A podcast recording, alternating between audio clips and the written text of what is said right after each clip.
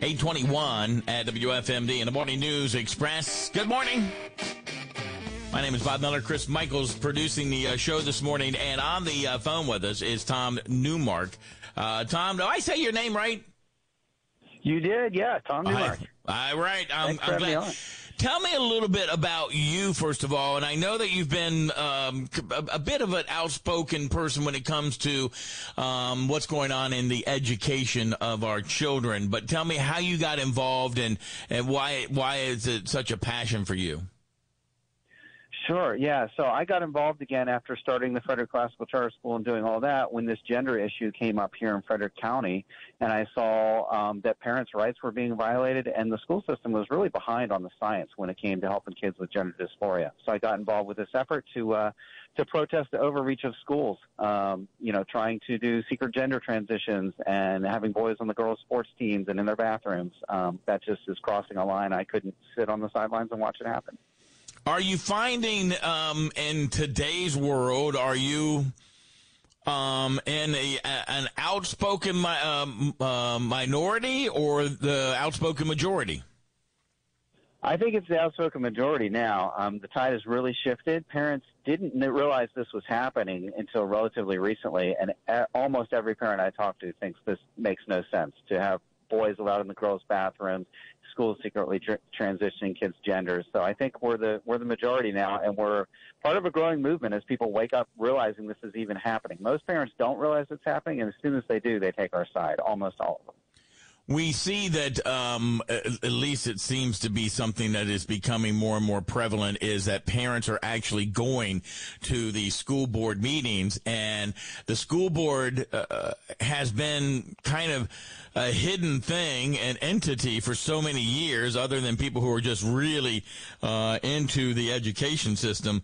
But now you just have people who are showing up going hey hold it a second. And they're really not very happy about that are they they're not happy about that. Yeah. So on September 14th, we're having uh, parents keep their kids out of school or take other actions, write a letter to the board if they're not ready to take their kids out of school. On September 13th, here in Frederick County, we're having a rally, and parents are going to show up, hopefully in large numbers like they did last time. We had hundreds last time to say to the school board, hey, enough is enough. You you don't get to do this anymore. You know, the books that you have in the school that you know are uh, pornographic, not appropriate. The things you're doing with gender, not appropriate. So we're going to have elected officials, uh, religious leaders, students, everyday parents, all talking on the 13th, the day before this international walkout here in Frederick County in front of the Board of Education building between 5:30 and 7 p.m. Well, are you gonna everybody gonna sign up beforehand because they now have uh, rules and regulations on who can sign up and who can talk? Yeah, it seems like they're trying to restrict the speech. It's it's interesting, isn't it? As soon as parents started to speak up, they tried to quash that by making it more difficult to sign up for public comment. So what we're doing is we're actually going to be outside of the Board of Education. We're not even going into their meeting. We're having uh, a rally outside of the Board of Ed uh, because it's too difficult now uh, with the way they're doing the, the speaking uh, to, to to be able to be a consistent speaker. If you speak one meeting, they actually will put you at the bottom of the list for the others. So they're kind of uh, not allowing people to have a growing movement where the same people are speaking over and over, uh, meeting after meeting. They made that more difficult. One of the uh, issues that you are um, talking about is uh, Frederick County Public Schools Policy 443, and and what does that kind of entail? What does it allow for the education system to do?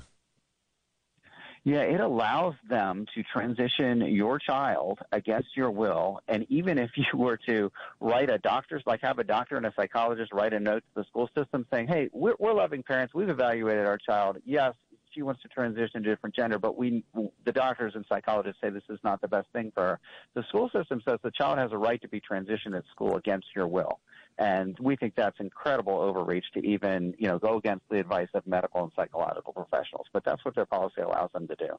Yeah, that's just uh, I, I, it's a head scratcher to me. I don't understand it, and I don't think I ever will.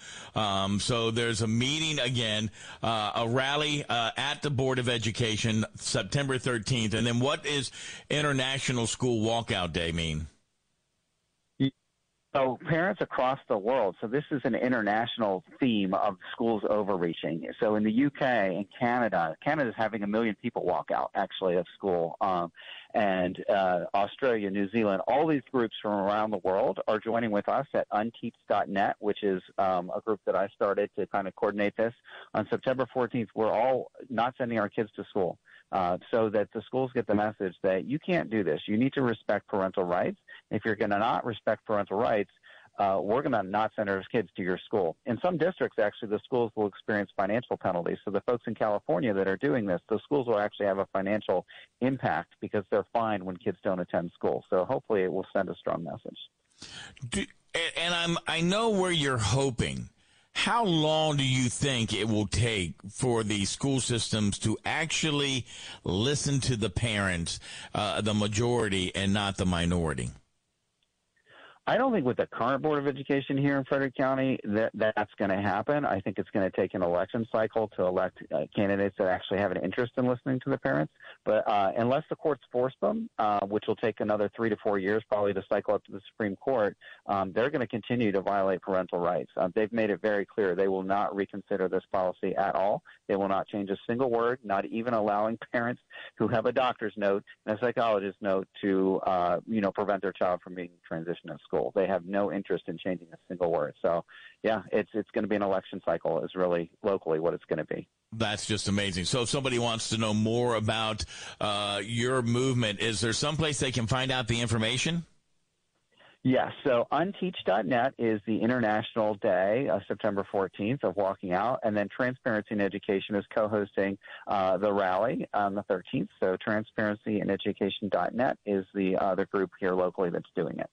Well, Tom, I, I hope you guys the best. I wish you the best and, and make some positive changes and give parents the rights to be parents and have some say over their children like they should. exactly. Tom, appreciate your time. Thank you so much.